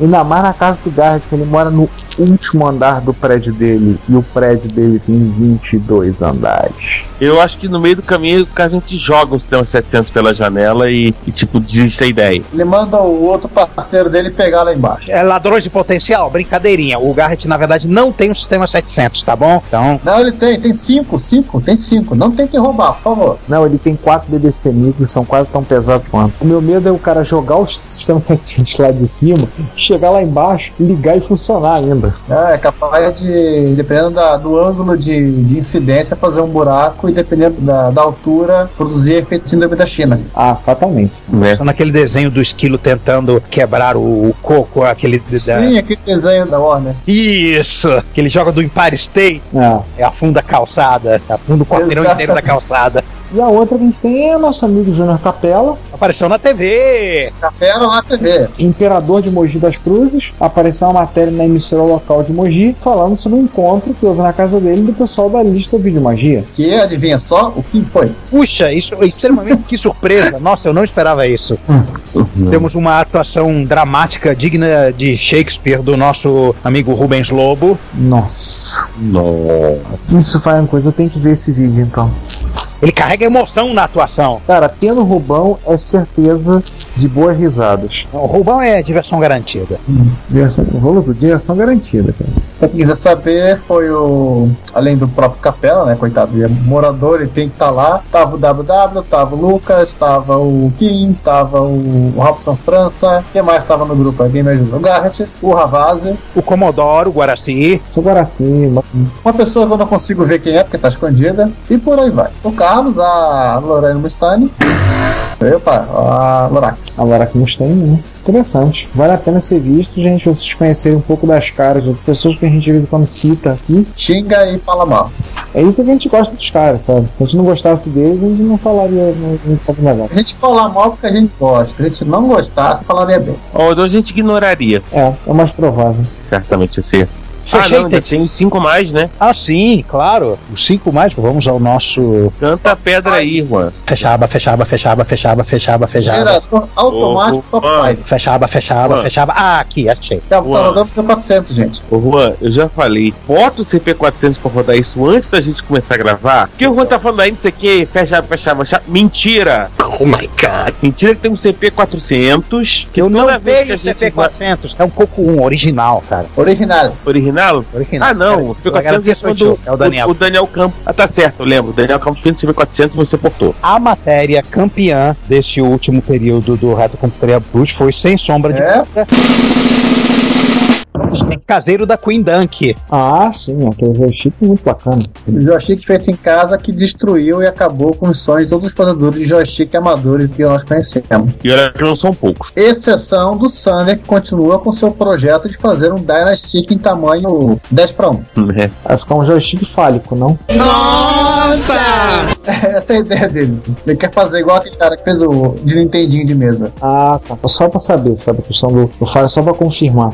Bom, e qual o próximo aí? Próximo item é que o Apple II Pie vai virar um produto. Está prestes a virar um produto, já está em fase de beta teste, já tem gente narrando o sucesso lá, que basicamente está sendo mais falado no grupo de Apple II do Facebook, que foi onde o David Schmenck É, o Apple anunciou. II entusiastas, inclusive tinha um cara lá que tava perguntando por que que o bicho não roda no 2 Plus. Aí eu até entrei no, no bate-papo falando sobre Pro 2 e o próprio David Schmenck resolveu atropelar todo mundo no, no bate-papo. Deu uma de João. João Schmenck. É, João Schmenck, ele aproveitou para explicar que, como diria o Lizier, não é esse bolinho todo fazer a integração de teclado com o Apple II Plus. Você, no máximo você teria que utilizar um teclado USB no seu Apple II. Ah, mas o cara respondeu eu, que coisa bonita. A gente até sente gente, né? Aham. Isso me lembra quando eu falei com. É que eu encontrava pra tirar uma dúvida com o Hans Otten sobre o projeto de MSX para um micro. Eu falei, comentei, ah, eu sou um cara aqui do Brasil. Eu cheguei assim, pô, é claro que eu te conheço, pô. Se eu falar de você, já veio, pô, que bacana. E fala, aí, pô, eu comentei do MSX Pro do Sunshine. Pô, eu já vi o site dele, é muito bom o site. Pena que eu não entendo nada de português, mas o que eu vejo lá tem muita coisa boa. Não entendo nada, mas é legal. É isso mesmo que ele disse. Eu fiquei, puxa vida, o me- sabe quem eu sou. Que legal. A gente até um pouquinho mais gente, né? My name's Duke Nukem. Em seguida, nós temos as brincadeiras do Slotman e do Giovanni com a tela de carga do jogo Laser Squad para MSX. Aliás, do Slotman, do Giovanni e do Fritz, né? Não, do Lotman não, e do Freeze. No segundo post, ele aparececeu com uma telinha para MSX1 com cores boas. É uma conversão da, da tela do, do próprio Atari ST para MSX1, né? Pra ter uma, digamos, como ele mesmo falou, uma cara de tela de MSX. Cara, você viu a- as conversões que ele fez depois pra MSX de vários jogos, telas de vários jogos? Ele converteu pra Screen 2, Screen 8, Screen 12. Tem pra vários jogos. Estava usando o programa do Rafael Janoni e além de algumas pequenas adaptações que faz com cor e objeto para poder a conversão ficar legal. Pô, ficou lindo, cara. Pô, a tela do Aston Marine Corps, do Navy Movies, ficaram lindas. A do Comando Tracer ficou, pra mim, foi a da melhor de todas. Assim, de humilhar. Sensacional. Vale lembrar assim, por favor, não xinguem os desenhistas da época que eles faziam na mão. Isso aí são, daí são conversões feitas por máquina, né? É. Mas mesmo assim ficam muito boas, ficam excelentes. Aí eu fico pensando, porra, se a conversão tivesse sido feita do jogo, feita da maneira direita, simplesmente ter feito o porte do Spectrum pro MSX, tivesse adaptado para feito direito, como teria sido ficado melhor esse jogo? Não, vários jogos ficariam ótimos. Pra começar com o R-Type. Um abraço, Marcelino. O Márcio sabe que um dia eu não vou dar de presente pra ele de aniversário um cartucho da R-Type pro MSX, ou uma caixa, ou alguma coisa pra fazer ele lembrar. Você tem que dar assim, o cartucho do R-Type para MSX com a caixa, só pelo prazer de a gente poder ver assim, a foto na contracapa da caixa. Ele mostra uma foto do- do- de um R-Type que não é o jogo em si. Só pra gente poder ver a cara do Márcio nesse momento, né? Aí, Giovanni, o próximo item também é brincadeira sua no micro. Narra aí. Qual delas? É o. Basic Week 2, Halloween Bugalu. Ah, sim, dessa vez deu tempo, gente. Deu tempo de você participar no, no, de um concurso do Reddit. É, e foi divertido. Foi basicamente eles mostraram um programa bem feinho. Nossa, eu não consegui entender aquele código. O cara fez máquina de estados, que o cara é programador de Python tentando programar em Basic. Eu, eu, eu, eu também tentei entender aquilo e, minha cabeça estourou. É, basicamente eu fiz a parte 1, porte para a sua plataforma. Então eu peguei a versão de Amstrad, de Locomotive Basic, porque as outras versões eram muito loucas. Essa era a que eu conseguia mais ou menos converter. E fiz um vídeo. O objetivo, assim, basicamente, né, era pegar o programa, converter para sua plataforma, fazer um vídeo ou mostrar uma foto dele rodando. De preferência, puder aumentar a performance, nós agradece. Então eu fiz um vídeo duplo, pacote combo, em que mostrei o programa rodando num MS2, 83,54, mas com código de MS1. Mostrei o bicho rodando em 80 colunas, ou seja, MS2. Mostrei o bicho rodando num Turbo R, ou seja, absurdamente mais rápido. E para finalizar, fiz a versão em Screen 1 Mega Ultra Super colorido rodando tanto no MS1, que é o MS2, como no Turbo R. Uma velocidade excelente. Hum. Não vou nem falar do meu pitaquinho pequenininho aqui, que comparado com, com a quantidade de coisa que você fez, é uma, uma merdícula ridícula. É claro, tem que liber, liberei o código fonte também. Ah, mas a versão ficou legal. Uma pena que o Tandy é incrivelmente lento no, no Basic, né? E é um PC, não ficou muito lento. E eu ainda fiz algumas otimizações, né? Eu peguei a versão do MBasic do CPM, né? Uhum. O GW Basic do MS-DOS é o MBasic que é o mais parecido, né? O Basic do CPM. Substitui aquela limpeza de tela com um monte de enters por um CLS. Substitui o, posicionamento de cursor com sequência de escape por um locate e rodou. Basicamente rodou como era para rodar no, no, CPM. Mas mesmo assim você, você vê alguns cursores, né? É, ele não limpa o cursor. O, também estava muito em cima, não tinha tempo de sofisticar e, e mandei assim mesmo. Hum. Aquele tal negócio, o prazo para entregar o software vai chegando, você tem que entregar do jeito que tá. É. E o nosso próximo item, nossa senhora, esse eu babei. Eu já tenho um desejo reprimido de ter um terminal serial daqueles das antigas, usados em máquina Unix. Pois bem, o cara me pegou um terminal VT100 e, ah, eu quero, eu quero rodar um Unix nele, tá? Eu vou ligar numa Beagleboard Black, que é uma plaquinha ARM tipo Raspberry Pi. O cara tá, ligou na serial. Não tem nada de espetacular nisso. É maneiro pra caramba, mas não tem nada de espetacular. Aí ele. É graça, né? É, aquele, pô, eu tenho esse micro aqui do lado de fora pendurado, não vai ficar ruim. O que, que eu posso botar do lado de dentro? Tá, tudo bem. Ficaria legal, mas ainda não seria aquilo. Mas o cara descobriu que existe uma coisa chamada conector STP interna, um conector ED, tipo um conector de cartucho, dentro do terminal, que serve para você colocar qualquer circuito que você quiser entre a saída serial e a saída de verdade no, no conector DB25 lá. Ou seja, você pode fazer misérias lá. VTC revelou-se uma máquina infinitamente expansiva, então o cara criou uma Daughterboard para enfiar o, o, micro lá, não, o, o, o BeagleBone, que é um micro pequenininho, e ficou um, um computador Linux autocontido, só, só modo texto, né? Que o, o vídeo é só modo texto. É. Mas rodando a velocidade nativa e uma coisa totalmente autocontida, você vê um VT100, você liga blu, blu, Linux. E a coisa bizarra é que é o seguinte, a Daughterboard é a motherboard. uh, a, uh, não, a Daughter, uh, é, tem a motherboard do terminal, né, que é onde tem esse slot. Aí ele criou uma Daughterboard para nessa Daughterboard colocar a, sim, mãe a filha da filha. colocou a motherboard da Beaglebone Black na, na, ele fez uma salada e ficou esse negócio que vocês veem aí. Cara, dá pra rodar Pine ou Much, dá pra ler esses e-mails. Dá pra trabalhar, cara. Tela de 8025 por, por 25, mas com uma performance de micro moderno, cara, dá pra, dá pra fazer as coisas que você tem que fazer. Cara, Joe abre o editor e vai. Cara. Screen, screen. Não, pior, você pode rodar, ver, assistir vídeo pelo M-Player com, com a, com a E o codec de ASCII arte, isso. É. Meu Deus do céu.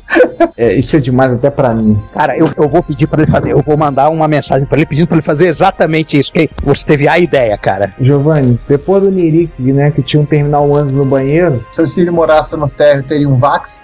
Acho que o Juana conhece essa história. Como é, como é, como é que é? Conta a história aí. O Nirik é um, é um usuário de MSX da Finlândia que desenvolve muita coisa do MSX explorando muito bem, inclusive recursos do Turbo R. Ele foi, inclusive, quando no início do ano, o pessoal só tira, tira uma foto com seu micro, onde você mais desenvolve. Aí o cara me tira uma foto num bar, uma caneca de cerveja de cada uns 2 litros, um Turbo RGT montado no bar, mexendo e com um chapéu de viking. assim, é, nesse nível, o cara é uma figuraça. Aí ele tinha acho que 11 ou 12 computadores em casa e nenhum era PC. Inclusive uma delas era um terminal ANSI no banheiro. Então, é uma vez ele contando assim que ele que tava chegando no trabalho, tra trabalhavam ou trabalham na Nokia, agora eles trabalhavam. Estavam des- descartando, sei lá, pra 99, descartando um, um, Vax. Que ele olhou aquele Vax assim, uma pena que eu não moro no térreo. Ele mora no quinto andar do prédio. Troço assim. Cara, dava um jeito, cara.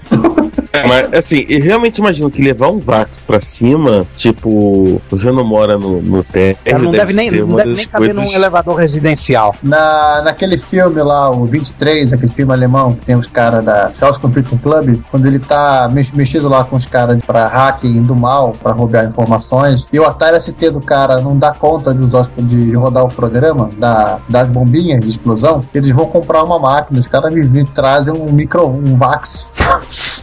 No... Microvax. Um Vax. Microvax é pequeno. Então precisamos de um computador com mais capacidade de processamento. Os caras compram um Vax. Baratinho também, né?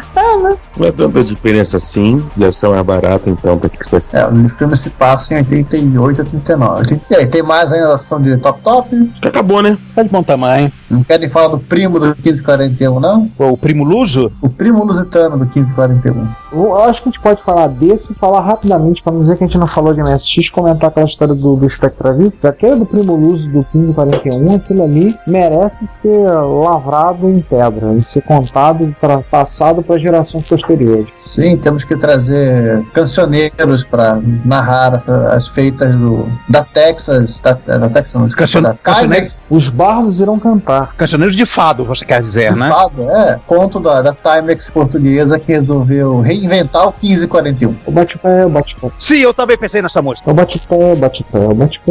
Nossa. Como eu. Ro- Roberto Leal é, cantava no Silvio Santos quase toda semana. Achei que vocês iam pensar no, lá no- na música do Mamão Assassino. Ah, da suruba? É. Não. Que como ele aconteceu, né? O Rony Von ele começou a contar na, na lista que tinha comprado esse troço, que ele era muito raro, não achava informação alguma, que ele sabia só ele em Portugal tinha troço daquele, aquilo só foi vendido em Portugal pela Timex, no caso, foi invenção da Timex portuguesa e vendido para outros cantos do mundo, mas só ele tinha. E as duas não funcionavam. Era o Timex FDD e o outro era o FDD 3000. A gente está tentando, tentando ajudar o cara a, desvendar o, aonde está o problema, o que seria o mistério. Aí vem aquela coisa: o bicho tinha uma caixinha que era uma fonte, uma caixinha que era um drive, uma, um flat cable com um cartucho. As três de tamanho igual e É, não e de grandes. De repente descobriu-se que tinha um terceiro cara, que é o tal do controller. Aí você pensa, pô, deve ser inspira a inspiração da Prológica para fazer aquela interface do PostCP 450. A caixinha tá controladora e essa interface é burra, não tem nada. Só que quem descobriu tinha ROM na interface. Tinha ROM, tinha componente eletrônico. Pô, então não é uma coisa burra. Aí foi procurando, ele foi achando mais informações e que descobriu? As três caixinhas. A caixinha que é a fonte de alimentação é realmente uma fonte de alimentação. A caixinha que é o drive realmente é um drive de 3 polegadas em toda a sua glória. A interface é realmente uma interface, ela tem ROM e tem componentes eletrônicos. E a tal do controller é nada mais nada menos que um outro computador. Nossa. É um outro Z80.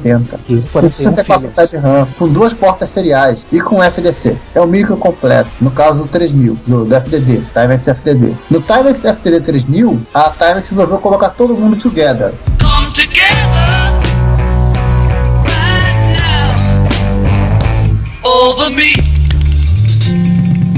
Então fez um case que parece um como um case de drive mesmo, que tem a fonte, tem o controller e tem dois drives de 3 polegadas. 3 polegadas, não é 3,5. Aquele É, drive é. esquisito dos Amstrad, dos. É as coisas que o Garrett gosta. Aham. Ele é uma espécie de um irmão perdido do CP450, né? Pela cara. Por aí, é a cara da 450. Mas o bizarro é que o 450 não tem duas portas seriais atrás e um conector RCA. É, é o filho de uma noite de sexo e drogas entre o CP450 e o 1541. Eu não entendi o que ele falou. Por aí. E o que aconteceu? Aconteceu isso. Não contente em fazer isso, a Timex ainda me faz um, um- o que eles chamaram de é, Timex Terminal, TT3000, que é um outro, uma outra máquina baseada em 80 com 54K de RAM, que você espetava no Timex FDD 3000 e de repente você tinha um computador CPM com modo 80 colunas que você ligava naquele conector RCA. No caso, o sinal de vídeo gerado pelo computador, que é um te- que- pelo teclado, que é também, é também um computador, passa pelo cabo onde vai o drive também, né? E chega ao monitor. Tudo isso que originalmente era um periférico de um espectro. Sim, ah, sim, esse é um periférico de Spectrum, gente. Lembra-se que tem Spectrum aí, Jet Set Willy, Beleza. Manic Miner. todo o resto. Caraca, cara. é- Sim, isso é algumas ordens de grandeza na, na bizarrice, né? Não, bizarro assim. Vocês acharem que acharem que o troço foi feito às pressas, né? Não, não, não foi feito às pressas, foi algo bem planejado. É o pior ainda. O controlador de memória é um integrado da ferrante. Já tem dedo da ferrante no meio da história. Nossa. Nossa. E tudo isso porque o troço emula o- as unidades de microdrive da Sinclair. E claro, É, que- que- aquelas, aquelas maluquices de fita, cruz, credo. É, foi vendido para os Estados Unidos, na versão prateada, para combinar com o Timex prateado, o estilo CP400 de lá. Foi vendido na Polônia. Na Polônia, inclusive, alguns usuários resolveram arrancar o drive de 3 polegadas e botar um de 5.4, não sei porquê. Não podia botar um de Provavelmente porque 3,5 era não. muito mais fácil de. Que era mais fácil, mais barato? É, mais fácil, mais barato do mais, né? Ou fatalmente. E a gente pode encerrar com a última, que ainda é aquela que é o, a transformação do Spectra Video, né? Vamos lá, a conversão de. É, assim, o, o MSX da Spectra Video 728, o Express, ele é um MSX1 com VDP de MSX2. Então, alguns chamavam ele de MSX1,5. Tanto ele quanto o modelo da Toshiba, que eles tinham VDP de MSX2, Tem um da Yamaha também. é, que possibilitava 80 colunas. Qual da Yamaha? CX50? Ah, um, um dos modelos que foi vendido no pacote para a União Soviética. Que a maioria, inclusive, converteu para MSX2. Pô. É, o pacote da era o YIS 503.2, o teclado em cirílico e tudo. É, É. o carcaça é igual do, do AX200 da Ola-MA e o CX5M, CX7M2. Então ele vinha com um drive embutido, ele só tem um slot, como infelizmente vários fabricantes fazem isso, tinha a porta serial e um micro, é mais ou menos portátil, tem a sua própria bolsa, tudo. Então é muito comum o pessoal pegar o, o 728, o Express e transformar ele em MSX2. Já tem um VTP, trocar ROM, e colocar um circuito de relógio, algumas coisas assim. Pois é, o supracitado Niri resolveu dar um passo além e transformou o dele para MSX2 Plus. Não só o Niri que já fez isso, tá? Outros já fizeram. É que assim, não, não basta fazer aquilo que todo mundo tá fazendo. Ele alterou, inclusive, a ROM. Então, inclusive, a, MS, a ROM do, do Spectre dele, quando muda, não aparece logo, mas parece um X. Né? É, né? Um mutante. Pois é. E aí ele tem, tem um site, a gente comentou, colocou lá, e descrevendo passo a passo, com uma riqueza grande de detalhes, de componentes, tudo, como transformar o seu Spectra Video para 2 mais. Quando eu recebi esse link, eu só tive uma reação. Raios, duas vezes Agora eu vou querer fazer isso no meu. Olha, momento banana premeditado. Exatamente. É só ter um problema, né? O, o Spectra Video é uma máquina que eu adoro, dos meus, da minha coleção, todos um dos meus favoritos. Mas ele tem um problema grave e muito simples. Não dá para jogar naquele teclado. Bom, já fizemos a experiência, colocamos os mais viciados jogadores de shotnaps da comunidade MSXeira para jogar naquele Spectra Video. Isso são teclas direcionais ou são azulejos? As duas coisas. É porque são direcionais dispostos na forma de um retângulo, para começo de conversa. Disposto da pior maneira possível, em vez do cara colocar na horizontal, tipo o em cima e embaixo colados de esquerda a direita, tipo, tipo expert, né? Não. Ao contrário, ele, ele dá uma, uma rotação de 90 graus na, na tecla controlador de cursão, só isso. É, é um retângulo que é maior na altura do que na largura. E além disso, o teclado é bem duro. Então, assim, alguns dos jogadores mais contumazes na arte do shotnaps tentaram jogar um pouco e saíram de lá dizendo: não, não dá pra jogar nisso aqui não. Não, não dá. Tivemos casos, inclusive, de alguns que foram parar no hospital. Tendinite, provavelmente. Total. Ah, É, desencana e bota. não chama tendinite, né? Ah, sim. Desencana, moto, bota um, liga o Maverick e seja feliz. É. Não estou falando do carro. Mas tu sabe como é que é, né, cara? Fudeu MSXero é, é uma questão de honra o cara jogar no teclado. É, como diria Daniel Campos, tem que jogar no teclado. É, me dá um tempo, eu sou fudebo postiço. Comecei nesse negócio no ano passado. Então tá, né? Fechamos com essa notícias, senhores? Tá boa, né? Fechamos os processadores bizarros e vem mais bizar bizarrice por aí no próximo. Não, não, não, não, não, não, não, isso foi o episódio anterior. Ah, estamos no 38, é mesmo? Sim. Gente, momento João agora pra mim, ó. o 38, caso o Giovanni não lembra, é o episódio onde nós estamos fazendo continuação das nossas conversas sobre produção de hardware novo para micros clássicos, né? E que ao contrário do Giovanni, você ouvinte está cansado de saber, porque acabou de ouvir há pouco tempo Vocês atrás. acabaram de ouvir, né? Exatamente. Então, Ou estão ouvindo, enfim, whatever. E voltamos daqui a 15 dias? é, voltamos daqui a 15 dias, trazendo trazendo a sessão de e-mails e a continuação do episódio. Esperamos que vocês estejam se divertindo, está dando um bocado de dicas e aproveitando que já que a gente está falando isso em novembro, próximo ao Natal, ou seja, tem um bocado de pedidos para botar lá para ver se o Papai Noel coloca na meia, né? É, aceitamos vários presentes, inclusive. Tem um bocado de hardware de, a, ser, a ser solicitado ao bom velhinho. Isso é claro se a bateria antiaérea do Giovanni não abater o trenó dele. É, essa faz parte do, do projeto Natal Feliz todos os anos. E cara, mas o NORAD protege ele, cuidado, hein? É verdade. Só a telinha dentador. Isso daí, Vai gente. ser um choque de monstro. Ai, ai. Tá ok, povo. Então, vocês têm nos ouvido, muito obrigado. Espero que vocês estejam se divertindo, estejam curtindo. A gente volta daqui a duas semanas, continuando esse episódio. Fui. Tchau, galera. Tchau, tchau. Se você quer enviar um comentário crítico, construtivo, elogio ou colaborar com as erratas deste episódio, não hesite, faça. Você pode falar conosco através do Twitter, no usuário arroba retrocomputaria, pelo e-mail retrocomputaria.gmail.com ou colocando comentários no post desse episódio em www.retrocomputaria.com.br. Lembre-se sempre do que dizemos. Seu comentário é o nosso salário. Muito obrigado e nos vemos no próximo podcast.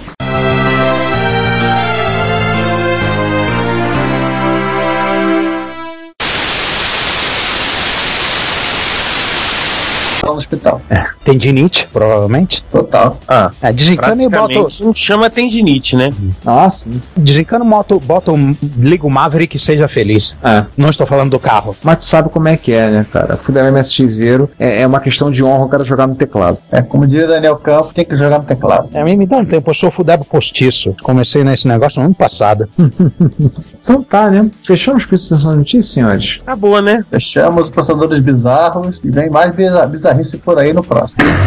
Não, não, não, não, não, não, isso foi o episódio anterior. Ah, estamos no 38, é mesmo? Sim. Gente, momento João agora pra mim, ó.